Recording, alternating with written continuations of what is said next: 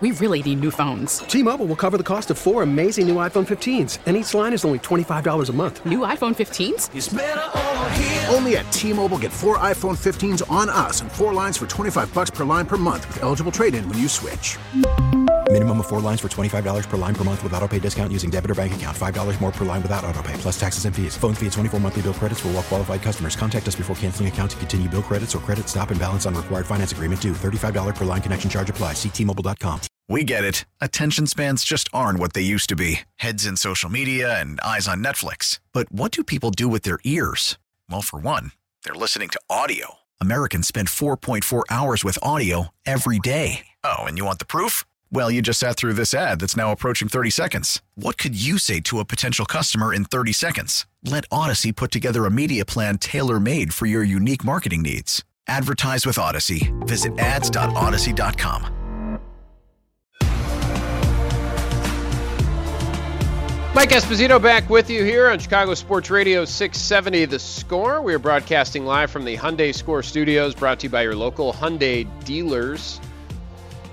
Talking Bears and Bulls this evening. Uh, we will talk to Rob Schaefer from NBC Sports Chicago uh, at 7:40. Talk Bulls with Rob. Uh, also, unfortunately, talking about uh, the passing uh, of our friend Jeff Dickerson, um, longtime Bears reporter for many different outlets. Uh, ESPN 1000, ABC 7, ESPN National, you name it.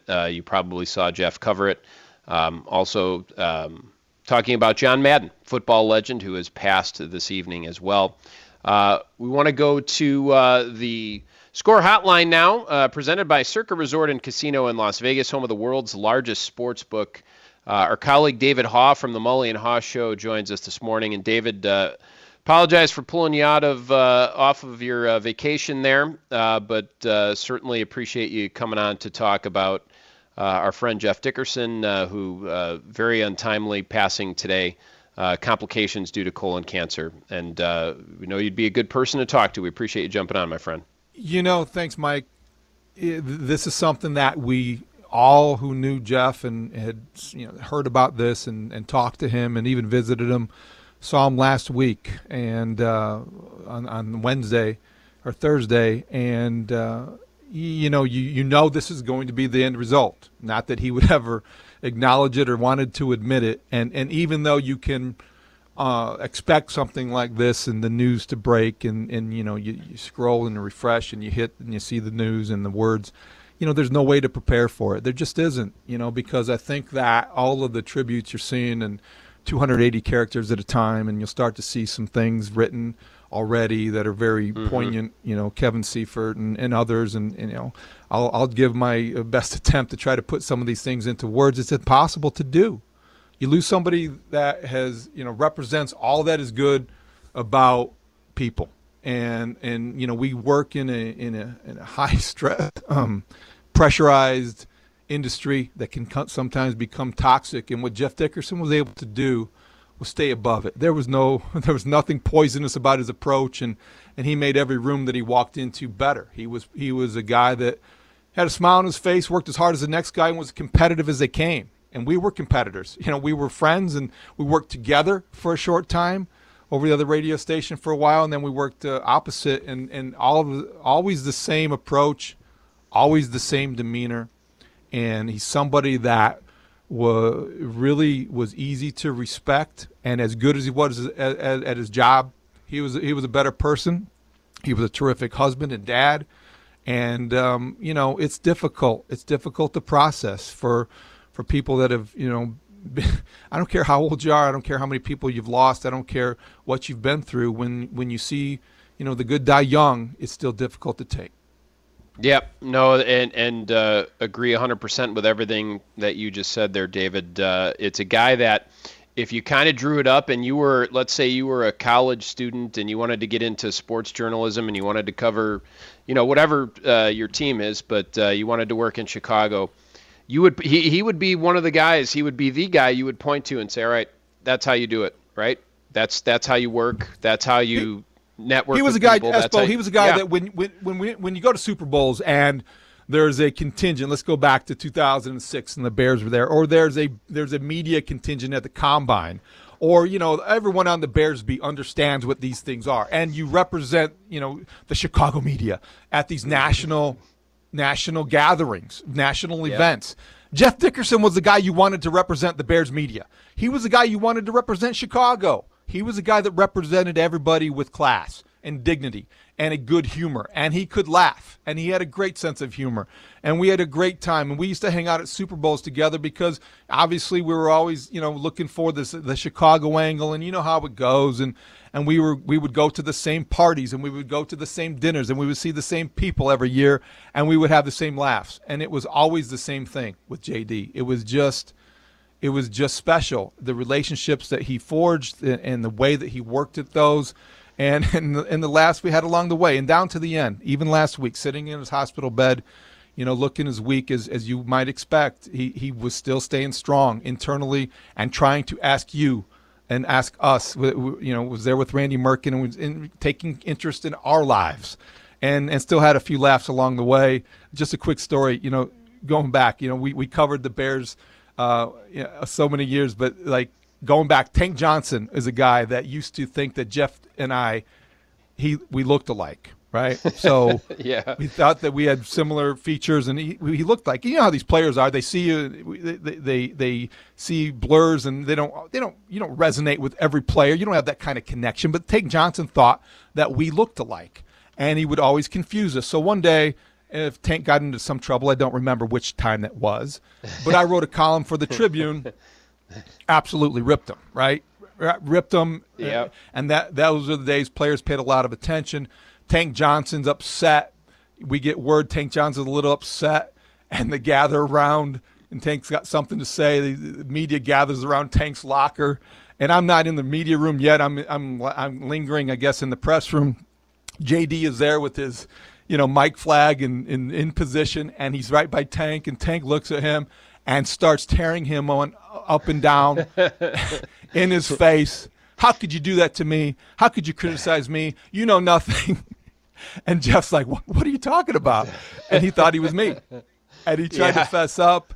And then, uh, and and it was, it was just one of those things. And he never quite, he never quite like bailed on me either. It was just like he took, he took his medicine. That's what he did. He did it with a smile. And, uh, you know, he was one of those guys that just, um, understood how to do the job and do it right. Yeah, I, I mentioned to Bruce last segment, David, and um, I'll tell it to you. You know, JD was always a guy. He, he had many uh, different outlets that he, he got to work for and uh, did a great job in all of them. But he was always a guy that, and you mentioned the competitiveness, right? This is a crazy, weird industry, this sports media industry. But he was always a guy that it's like, man, Jeff earned that. He, he's so good at it. I'm, you know, proud, proud of my friend, right? I mean, you know, this is a guy who was, it was living his dreams, uh, covering the Chicago sports media, and and really, you talk about professionalism, you talk about you know reporting and journalism and all the other things that go along with it. Uh, in addition to just doing. Uh, you know, any talk shows or whatever. He's a guy who was actually reporting, right? He had the facts down. He had the journalism uh, stuff down as well. Well, yeah, he's total pro, and, and he cared about the industry in that he always had time for people who were learning on the job or learning the job or young interns or guys that he would meet. He, he- the way that Jeff Dickerson treated people explained the kind of person that he was and, and showed the care that he took to every detail, which is the way he was as a reporter, which is the way he mm-hmm. was as a talk show host. And he was, you know, he was as good of a host as he was a reporter, and he wanted to get better. And he was ambitious, no question about it. Look, he tried TV for, for uh, ABC 7 and did a terrific job. And while he was doing that, he understood that that was a that was a necessary thing to do as you wanted to diversify and and branch out and and be versatile for the company, for his career, for his family. And he wanted to get better. And I can remember him being really conscientious and you know seeking feedback. How did I do? What did you think? How, did I look did I look too stiff? Am I reading the prompter okay? And he wanted to improve himself in ways that you don't always see. Espo, you know this business. You don't have a lot of guys who are always that open to criticism or Right. feedback. But JD sought it and he got better at it. And you know what? Same thing when he tr- started to write more.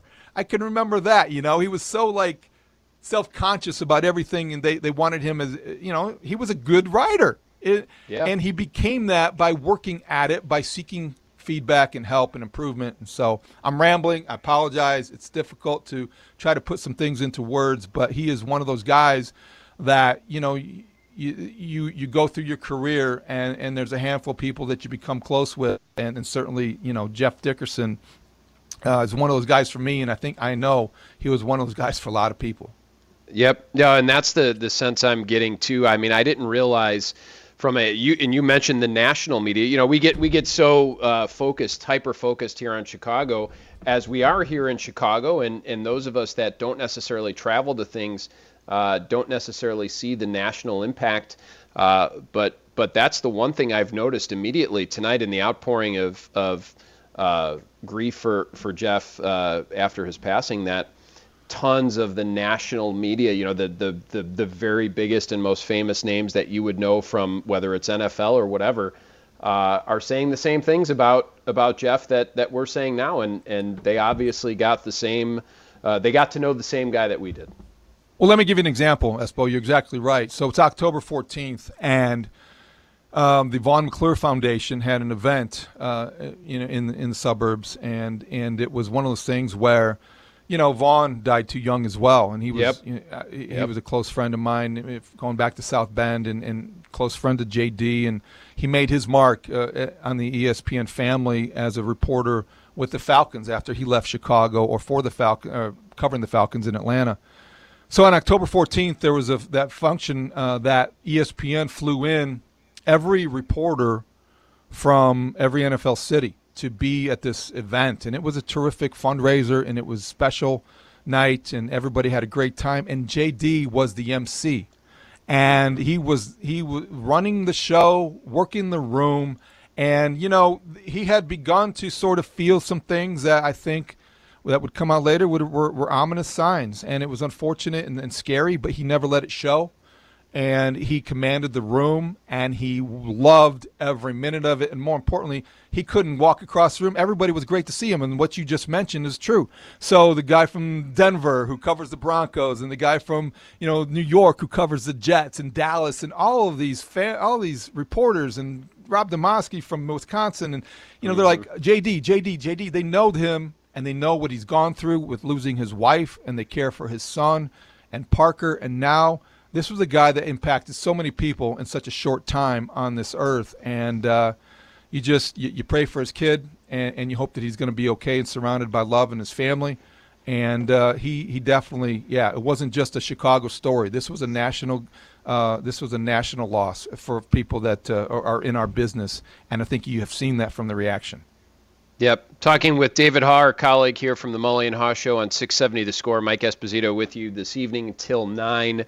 Uh, and that's the thing, David, right? I, I once upon a time was full time in this business. I've been freelance for a long while now, and I didn't see Jeff all the time. But when I did see him in the press box at Soldier Field, it was like no time had passed. It was uh, you pick up where you left off. Uh, our last conversation, uh, the last time I saw him, was about little league coaching and, and how you know he was involved with with Parker and with uh, the sports, and just like I am with my kids, and um, just a just a great dude and and a guy that. Um, you know you were always happy to see and and you know that is not and I'll make a joke about it that's not always the case with some of the various people you run into in press boxes like oh man I got to see so and so again. Jeff was the opposite of that. That was the guy you wanted to see. It's hard to stay positive sometimes in in this industry and, and look at things you know we all become cynical and, and, we all are sort of conditioned to you know what makes a, a good column what makes a good talk show topic what makes a good you know talk show period. It sometimes it's it's looking at the glass half empty and it's looking at the negative side why didn't they do this? And oh they won but it wasn't big enough. And you know what? Jeff could do that and, and he did do that. He was skeptical as they came and he could ask the hard questions and put people on the spot to make them uncomfortable when necessary in a professional way. There's a professional sure. way to do your job in, in, to make people uncomfortable. But he, he was always he was always respectful and, and he always kept in mind, you know, how do you treat people away from the job is the way that he treated people on the job, and so he remembered that, and, and that was um, that that that that's what uh, I think he the mark he made professionally. And David, I, I want to get uh, a, a, thought from you on John Madden too before we let you go. And we appreciate you jumping on uh, on your time off here this week. Uh, but John Madden has passed at 85. Madden uh, way back when head coach of the Raiders. Uh, when I was growing up, he was uh, the mainstay from the uh, NFL broadcast with Pat Summerall. My son would know him from video games, and I'm sure your kids, right? I mean, who never, maybe never even heard a broadcast, right? But you knew him from video games. But this is a guy, if you look at kind of, and I don't want to say he's like Forrest Gump because he would just happen to be in the right place at the right time. He was obviously extremely talented uh, in many areas as when it came to football, but uh, his fingerprints are all over this game since uh, what the late '60s. Yeah, he was a heck of a coach. You know, I think that's one thing people of a certain age forget is that uh, he made his mark in the NFL initially as a head coach and, and, a champion. And then what he did in broadcasting was he humanized the booth. He, he was a guy that didn't have to be, his diction didn't have to be perfect. His descriptions didn't have to be, you know, uh, always so polished and he watched football with you in your living room like you were sitting at the bar or like he was on the couch, you know, eating nachos and, and wings with you and having a beer. And that was yep. John Madden's gift. It was that he was the guy you wanted to watch a football game with each and every Sunday. Pat Summerall could, you know, be the master of ceremonies and keep things and keep the trains uh, uh, on the tracks and on time. And John Madden would go, oof, ah, yeah, you know, he would have exactly the sound effects, and he was the sound effect guy. And then that, what it, that did was that um, it, it enabled him to be the, the, video game guy. So he has touched many generations, and all of them had the same conclusion: football was always better watching it with John Madden. No doubt about it. Uh, turduckens and Thanksgiving broadcasts and all kinds of different things. I mean, you think about it. I didn't even think about this. Brian Callahan, our producer, he's like, don't forget about the turducken. I'm like, I had forgotten about the turducken, but that was all Madden having fun with, with the game. And uh, I think, as you said, uh, everyone uh, better off for it uh, with John Madden and football. Well, David, we really appreciate your time. Uh, sad reasons for, for having you on, but good to talk to you as always. And um, we'll chat with you again soon. Thanks, Espo. Happy New Year. Happy New Year to you. That's David Haugh, our colleague from the Mully and Haugh Show, uh, weekday mornings, 5 to 9, uh, right here on 670 The Score. Um, and uh, our condolences again to the Dickerson family, uh, George and Sandy, Jeff's parents, and Parker, uh, Jeff's young son, uh, as our friend Jeff Dickerson passed at the age of 44. When we return, we'll lighten things up a little bit. We'll talk some football. Dave Wannstedt was on yesterday. We'll talk uh, with Dave and bring some of his comments back. And then before the hour is out at 7:40, Rob Schaefer from NBC Sports Chicago will join us to talk Bulls. Mike Esposito here on 670 The Score. This is Sports Radio 670 The Score and 670thescore.com, Chicago Sports Station. And we are back on 670 The Score. Mike Esposito here with you until 9. Talking Bears, talking Bulls with you Rob Schaefer from NBC Sports Chicago will join us at 7:40, talking a little hoops. Bulls have won four straight and are playing great ball. Uh, before that, though, our old pal Dave Wannstedt, one of the best in the business uh, in terms of talking football, X's and O's, and a man with more good stories than just about anyone I know. He was on uh, this morning with Zach Zaidman and Tom Thayer. Dave Wannstedt. Wani, good morning. Hope you had a great holiday weekend. As we head to the new year, I want to start off with something that you probably didn't expect me to start off. But I, I want to make fun of Tom Thayer's alma mater because I'm sure you saw that Ian Book yesterday had a had a rough NFL debut. He got sacked eight times. New Orleans shorthanded because of, of the COVID issues and injury issues. Did you know, Wani, Notre Dame quarterbacks have now lost 24 straight NFL starts. Four by Brady Quinn, your partner, four by Jimmy Clausen, 15 by DeShone Kizer, and one now by Ian Book. What the heck has happened to the Fighting Irish? Well, I'm not going to pick on my friend Tom Thayer. I promise you that. Please, Zach. I'm going to stay. Uh, but I will say this: maybe that's why Brian Kelly couldn't get an NFL job all these years. You know, uh, maybe the NFL guys were looking at, and uh, there was there was something there. But uh, that is interesting. I would have never guessed that. I mean, God, you got to win a couple games by accident, don't you? Uh, you you think that, so? That, yeah, you would think so. But that when you said we were going to talk about something other than the Bears, I was I was I was going to start googling up my Bulls lineup here and scoring and stuff. I thought we were going to right to the Bulls or something. no, I, I do think, you know, it's funny you mentioned the Bulls. And by the way, uh, for those that are just waking up, the Bulls with another victory last night. They beat the Atlanta Hawks by a final of 130 to 118. They've won their fourth in a row. They're now the second seed in the Eastern Conference as they continue to shine. And the reason I bring them up is they are a great example of an organization that if you make the right hires in an offseason, in terms of the decision makers, you can quickly turn around the fortunes of your franchise. It essentially took two years for them to flip around what had been a, a rough franchise, a team that had struggled mightily for a while. But they bring in Arturas Karnisovas, a new GM. They hire a very competent head coach in Billy Donovan. They make some shrewd free agent signings, and voila, all of a sudden, they're a good team. When it comes to the NFL, is there such a thing as a quick fix? Well, don't I mean? Wouldn't Tampa Bay be about as close? And I know they added, you know, the Antonio Browns of the world and Gronk, but you know, Mike Evans was there. I mean, they they did have a nucleus of players. Now, without adding the couple players that I mentioned, probably Leonard Fournette, they wouldn't have won a Super Bowl. But I think they would have turned that franchise around to a, a winning program with Tom Brady. Uh, you know, wild card. I mean, who knows how far, but. Uh, it's it's a lot tougher, and Tom knows this just because of the numbers, you know, with 11 as compared to five on the field. But um, it can sure help. And if there was one position that could do it, I would say that it would be uh, the quarterback or a great running back. I mean, if you you get a great running back and you really commit to him and you know what you're doing on the running game, um, you'll probably you, you know the fans won't like it you know, the media won't like it because it'll be a little bit of a boring type of attack. But trust me, that's that's that's probably why I got fired. That's why I'm talking to you guys. I uh, that's that's how I made a living for about 40 years. So uh, it can work. Yes. Hey Dave, you know when you're when uh, we got to talk about the offensive line eventually. Zach only wants to talk about receivers and quarterbacks and kick Notre Dame when they're down. However, you know you you had such a great relationship with Tony Wise, and I think Tony is one of the finest offensive line coaches from college to the NFL. And you look at the situation that the Bears are in with Larry Borom and Teven Jenkins, and you're trying to decide what these guys are going to do for you for the next ten years.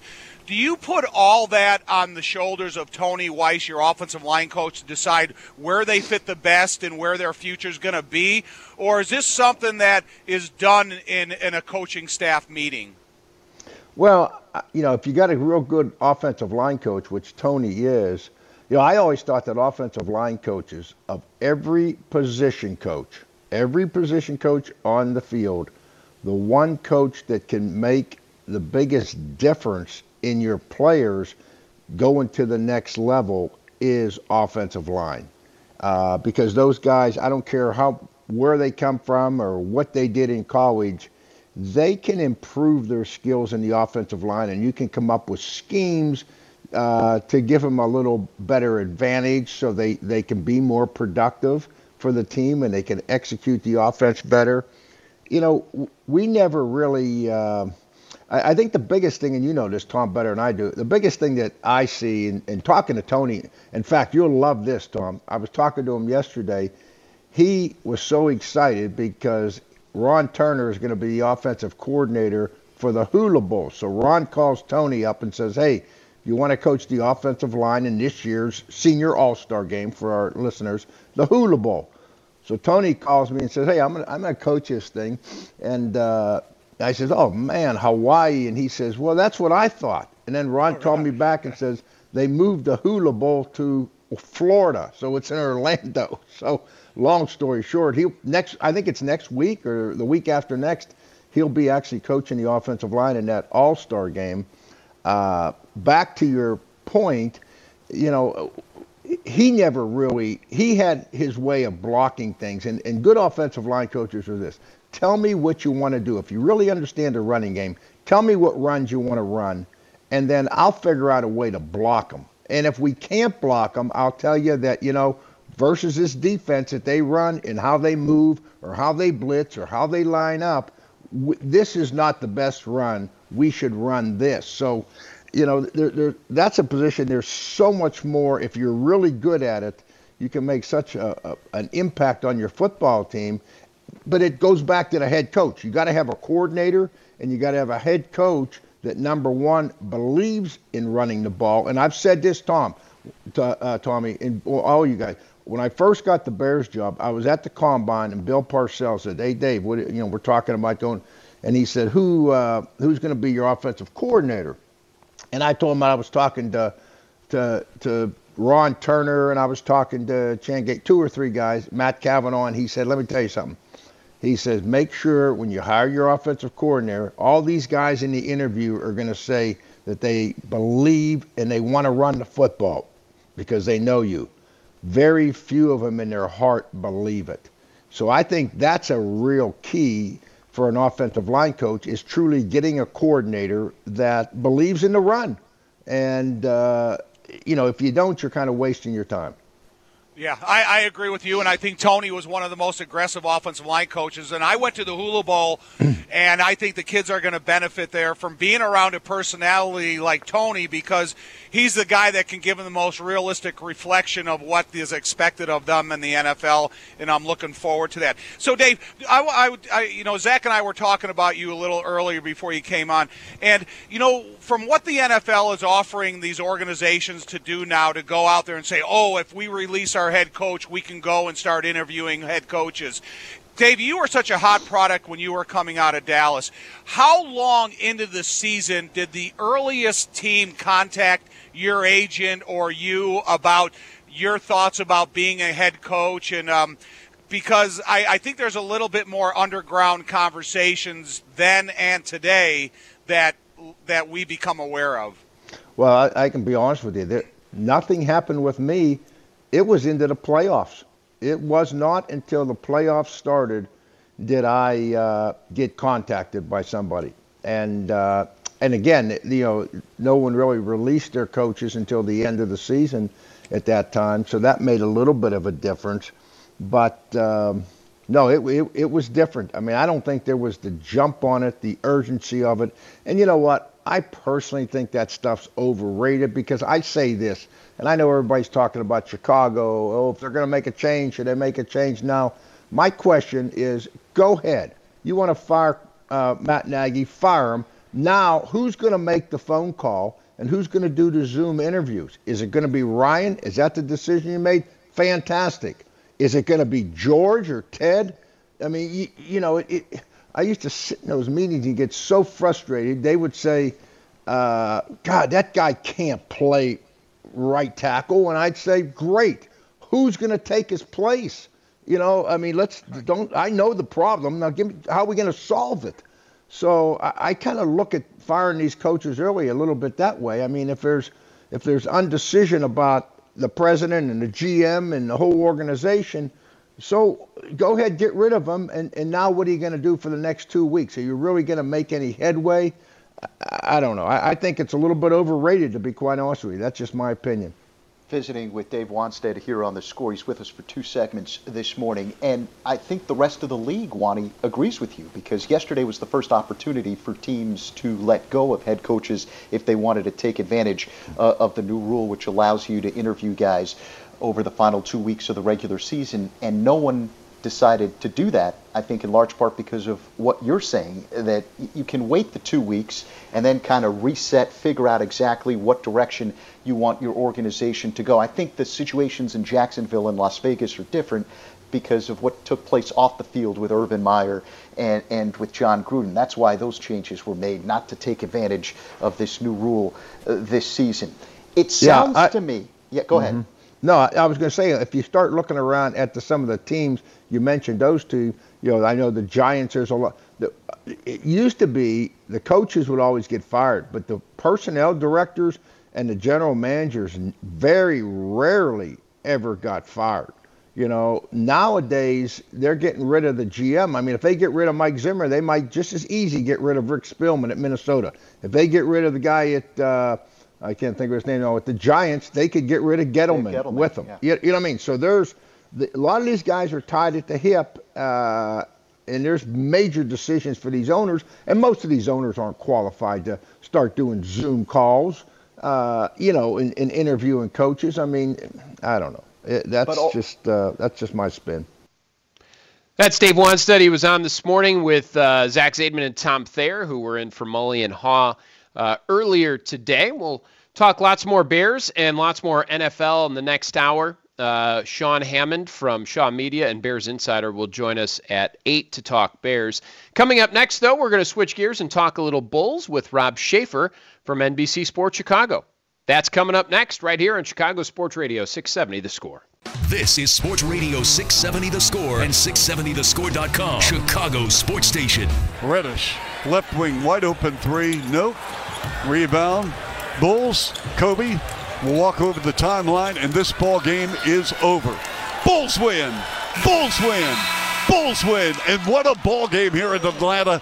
130 to 118. That was Chuck Swirsky right here on 670 The Score with the call for last night's Bulls victory. 130 118 over the Atlanta Hawks. The Bulls don't look now are in first place in the Central Division in the Eastern Conference. 21 and 10 is their overall record. Going to talk a little Bulls now, and to do so, we jump on out to the score hotline presented by Circa Resort and Casino in Las Vegas, home of the world's largest sports book. From NBC Sports Chicago, Rob Schaefer joins us. You can find him uh, on Twitter, as I do, at Rob underscore Schaefer. And Rob, appreciate you jumping on and uh, talking a little first place Bulls. I know it's uh, a little early for standings talk, but there the Bulls are, a game ahead of Milwaukee in the Central. Hey, you know, I suppose it, maybe it's a little early for standings talk, but at the end of the day, 31 games in, we're approaching the halfway point of the season. I think, you know, anything positive that you have to take away from what the Bulls have done so far at this point is looking pretty legit uh, right now. So, you know, it, I know this, this NBA season has gone a little sideways with all this COVID stuff, but we are chugging right. along here, and the Bulls uh, don't look like they're going anywhere. Well, and you know there there was certainly some reason for concern uh, for for both of the things you just said. The COVID stuff, you know, the Bulls have had uh, geez, I think just about everybody at this point has been on the COVID list at one point or another, but it hit them earlier than it seemed to hit uh, the rest of the league. They lost two straight at Cleveland and at Miami earlier this month. Then there were some postponements because of the COVID thing, but since then, uh, and especially since getting DeMar DeRozan and now Zach LaVine back, uh, they have been playing some great ball. Yeah, it sounds funny to say, but there is almost a silver lining to them being one of the first NBA teams to be hit uh, by an outbreak uh, in a month that has featured outbreaks left and right, replacement players being signed, um, you know, lengthy injury reports. Uh, so the Bulls, who had their first positive test of their outbreak with Coby White on December 1st, and I think between then and it was December 12th or 13th, had 10 guys enter. Uh, for them to be the first team that was hit by it, uh, they got you know the benefit of two postponements to get you know their outbreak in order. They did. Um, since coming back from that break, not only have they won four in a row, um, we've seen Nikola Vucevic really step up uh, his play after he struggled, uh, particularly shooting the basketball uh, early in the season. Um, they've just kind of kept rolling, kept chugging along. It's not to say it's been perfect. They're still shorthanded. Obviously, Lonzo Ball is in protocols right now. Billy Donovan, you know, head coach of the team, is in protocols. Alex Caruso has been a little banged up. Uh, but for everybody that they've been without, um, they've showed pretty remarkable resilience. And, you know, for this team to really you can't say for an extended period of time has been at full strength at any point this season. And it's a new team from last season to begin with. For them to have coalesced the way they have uh, is pretty impressive, and it's a big part of why they are where they are right now. Yep, and you mentioned Vooch, and I wanted to ask you about him too because he was a guy who struggled early. He had COVID early. Uh, just seemed like he was a bit snake bitten earlier uh, this season. Uh, plus, you had DeMar DeRozan come in and just play so well uh, alongside Zach. Uh, Vooch, uh, I don't want to say he was forgotten because he by by no means was was he forgotten, but he, he was not. Uh, let's just say this: he was not playing Vooch like basketball, and now all of a sudden, and he, he really had a nice game last night. I think 24 and 17 uh, was his mm-hmm. Uh, stat line last night. the guy has seemingly found himself here going going into the last or through the last few weeks. Yeah, six assists and four blocks too. I mean, his his impact is, was all encompassing, and you know, even he was, I think, uh, at one point four twelve shooting from the field, but then really, you know, heated up in the fourth quarter, uh, made three big threes uh, that helped stave off. Atlanta had a couple comeback bids. But you know, I agree with you. I wouldn't, you know, the word forgotten probably isn't the right word for for Vooch um, in this offense. Although he is, you know, in a scoring sense, third on the totem pole behind DeMar DeRozan and Zach LaVine. But his role uh, changed, his usage changed from where it was uh, earlier in his NBA career, particularly when he was an All Star in Orlando. He was posting up a lot more than he has this year. He had offense running through him uh, a lot more than he has this year, taking more shots, uh, everything like that. Now, you know that it obviously took a little bit of adjusting uh, to that um, this season. The COVID thing obviously derailed him, uh, missing almost two weeks uh, with that ailment back in uh, back in November before the Bulls got hit with their team wide issues there. Uh, and then I'm sure there was just an element of you know you know not just not shooting the ball well. And I think what the Bulls trusted all along was that this guy has been an All Star performer. And, you know, uh, if it's a matter of shots not falling and it's not a matter of work ethic, which it never has been with Vooch, and it's not a matter of, um, you know, anything deeper than just a slump, um, he was going to find himself eventually. He has in, in the four game winning streak since they got back from that pause. He's averaging something like 19 points, 13 rebounds, over two blocks, and shooting 50% from the field and 44% from three. So he's been outstanding when he looks the way that he did last night.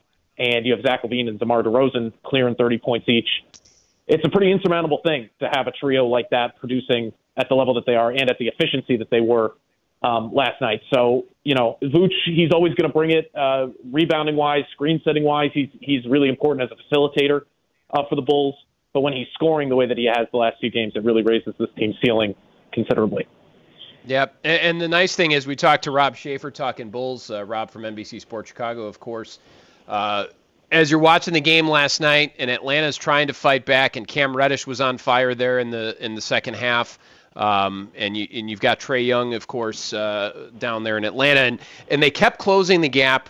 Uh, I think they got within five a few times. Uh, the Bulls always had an answer, and and it was usually either Demar or Zach. Coby White made some plays in the second half there. Vooch hit a three or two uh, down the stretch there, but uh, there doesn't seem to be any panic in these guys, does there? That's been the mo of this team. I mean, they've, they've been a great fourth quarter team all season. That was one of the biggest problem areas last year. They let you know w- just shooting themselves in the foot, let too many games slip away in that period, blew big leads. Um, this year, it hasn't been that way. Um, there is, uh, I think, I agree with you, a calmness, a steadiness to this team down the stretch of games. A lot of that has to do with DeMar DeRozan because his scoring, his shot making, uh, particularly in the mid range, his facilitating um, and just the pace that he plays with, the experience that he brings to the table, and kind of that um, calming presence. It's something that hasn't existed on this team throughout the rebuild. And you know, I think you ask anybody on the team, Zach LaVine just talked about this the other night. That calming effect has kind of trickled uh, down the roster. Um, it doesn't hurt to have, you know, a secondary guy. Maybe I shouldn't even say secondary, but just to have a second prong of that attack in Zach LaVine. That's the best perimeter scoring duo in the NBA right now um, having a release valve like Vooch helps. And, uh, you know, when Lonzo's been healthy, he's had his best three point shooting season. Um, a lot of the role guys, whether it be Derrick Jones Jr., Ayo Dosunmu, Javonte Green, have all starred in those roles. So it's, it, you know, it's all combined to, um, you know, obviously have this team 11 games over 500 for the first time since, you know, the, the Tom Thibodeau era. Um, but really the, it, the, the stark difference in fourth quarter execution between last season and this one is a, a huge part of thing, I think of what makes this team's success uh, sustainable, and it makes it reasonable if you're a Bulls fan to to you know dream of what it could look like down the line in uh, in playoff series come uh, come spring. Yeah, I think people are certainly thinking of, of playoffs and, and a nice playoff run. I, I don't know, and, and what's your opinion? I know you know Milwaukee. We talked about the Bulls are a game ahead of them right now. Uh, I know everyone likes New Jersey with Kevin Durant and James Harden and Kyrie Irving for however uh, Kyrie Irving is able to be used. But uh, I would assume uh, between those two teams and the Bulls heading forward, and Cleveland has been a nice surprise in the East, uh, that that's uh, probably your top four right now uh, heading forward into the Eastern Conference. Yeah, I think the wild cards in there too. You know, Miami they've had some some availability issues, but with Jimmy Butler, Kyle Lowry, and Bam Adebayo, and the depth that they have, and having you know one of, if not the best coach in the league, and Erik Spoelstra. I think they're uh, you know not a, not a team that anybody wants to see um, come postseason time. So they'll they'll be in that mix, and then you know Philly kind of looms to me too um, because they you have an MVP candidate in Joel Embiid. It's just a matter of yep. if they can turn this Ben Simmons saga into anything productive. But yeah, I, the Bulls are right there in the thick of that upper echelon. Um, I expect them to be, uh, you know, for the remainder of the regular season, and then we'll see how matchups break out in the playoffs. The Bucks matchup is one I'm, I'm especially intrigued by because they've beaten the Nets twice this season. Uh, it looks like that's a matchup that um, the Bulls, you know, have been able to to weather and uh, succeed in. Uh, but the Bucks, obviously, Giannis presents so many matchup difficulties. Uh, the size of their team in general, when they've been fully healthy, especially with their own big three of, of Jrue Holiday, Khris Middleton, and Giannis, um, they've been every bit as good, if not better, than they were last season. So, I, you know, those teams don't play until you know the the calendar flips into the new year. Um, but you know, this Bulls team has passed a lot of the measuring sticks that have been in front of them this season, and I think the next big significant one is is that Bucks matchup. See how they stack up against them. Yeah, it's certainly been a fun run thus far, and, and hopefully it continues. Uh, last few minutes here with Rob Schaefer from NBC Sports Chicago talking Bulls. Uh, and one of the most fun things uh, to me, Rob, watching this Bulls team, and and I had not watched a ton of DeMar DeRozan when he was in Toronto or, or in San Antonio, but watching him get to his spot, and they talk about it all the time, whether it's Chuck Swirsky on our, our radio broadcasts or whether it's uh, on the TV broadcast with Adam Amin, um, and they talk about him – getting to his spot and making those mid-range shots. Watching him work to get to those spots, to me, I mean, it, it's not in any way remotely exciting like, you know, windmill dunks or anything, but to me, it's fun. I enjoy watching the old crafty veteran get his shots as, as he's working for him. Hundred percent, and you know, DeRozan will tell you that you know that that quality of his game. You know, he's he's an old school player. The guys that he idolized, um, Kobe Bryant especially, influenced that. And, you know, when you watch him play, you kind of realize why a lot of NBA players and a lot of, you know, ex players refer to that game, the mid range game, as an art. There's a level of, of footwork, of pace, of uh, patience and poise, obviously, that goes into it that is pretty tantalizing to watch when you got, have a guy like DeRozan who can combine, uh, combine his, you know, ball handling skills, footwork, uh, obviously elevation, and just the, the muscle memory uh, with his jump shot. It, it's, it's, it's pretty beautiful uh, to watch at times. Um, that's been his mo throughout his career. But obviously, you know, this season in, in year 13 to be averaging 27 a game and leading the league in fourth quarter scoring. I mean, you you can make an argument to this point he's having the best season of what's been a multi-time All-Star, multi-time All NBA career. Um, it's it's been pretty remarkable to watch him, especially scoring in that area. Um, I think it's pretty underrated. I mean, he'll he'll you know one thing that he talks about a lot is how you know that aspect of basketball, you know that mid-range area has been forgotten in a lot of circles, but when you have a player like him who could do it so efficiently, uh, it, it's really a pretty lethal weapon to have, especially late in games, um, to be able to turn to him. He's so low turnover. He's such a good decision maker. And you know when you when you can guarantee that no matter what type of shot he gets off, no matter how contested it is, no matter what spot on the floor it's from, when you can guarantee that you're getting a 45 to 50 percent, um, you know, percentage chance of two points, it's it's proven very very very effective for the Bulls um, as has his driving, his foul drawing, his passing.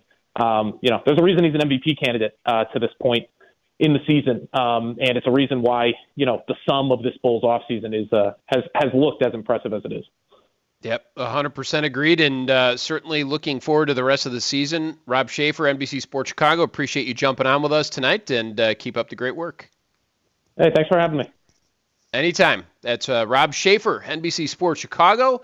Great Bulls talk with Rob uh, and great coverage there uh, of the Bulls on NBC Sports Chicago. The score, of course, your home for Bulls basketball. Uh, and we have all uh, of the 82 Bulls regular season games and playoff games right here on 670 The Score. Uh, next Bulls broadcast, by the way, 645 tomorrow night. Chuck Swirsky, Bill Wennington will have your call uh, the pregame at 6:45. The tip against the Atlanta Hawks tomorrow uh, at 7 p.m. right here on 670 The Score uh, and the Horizon Therapeutics Bulls Radio Network.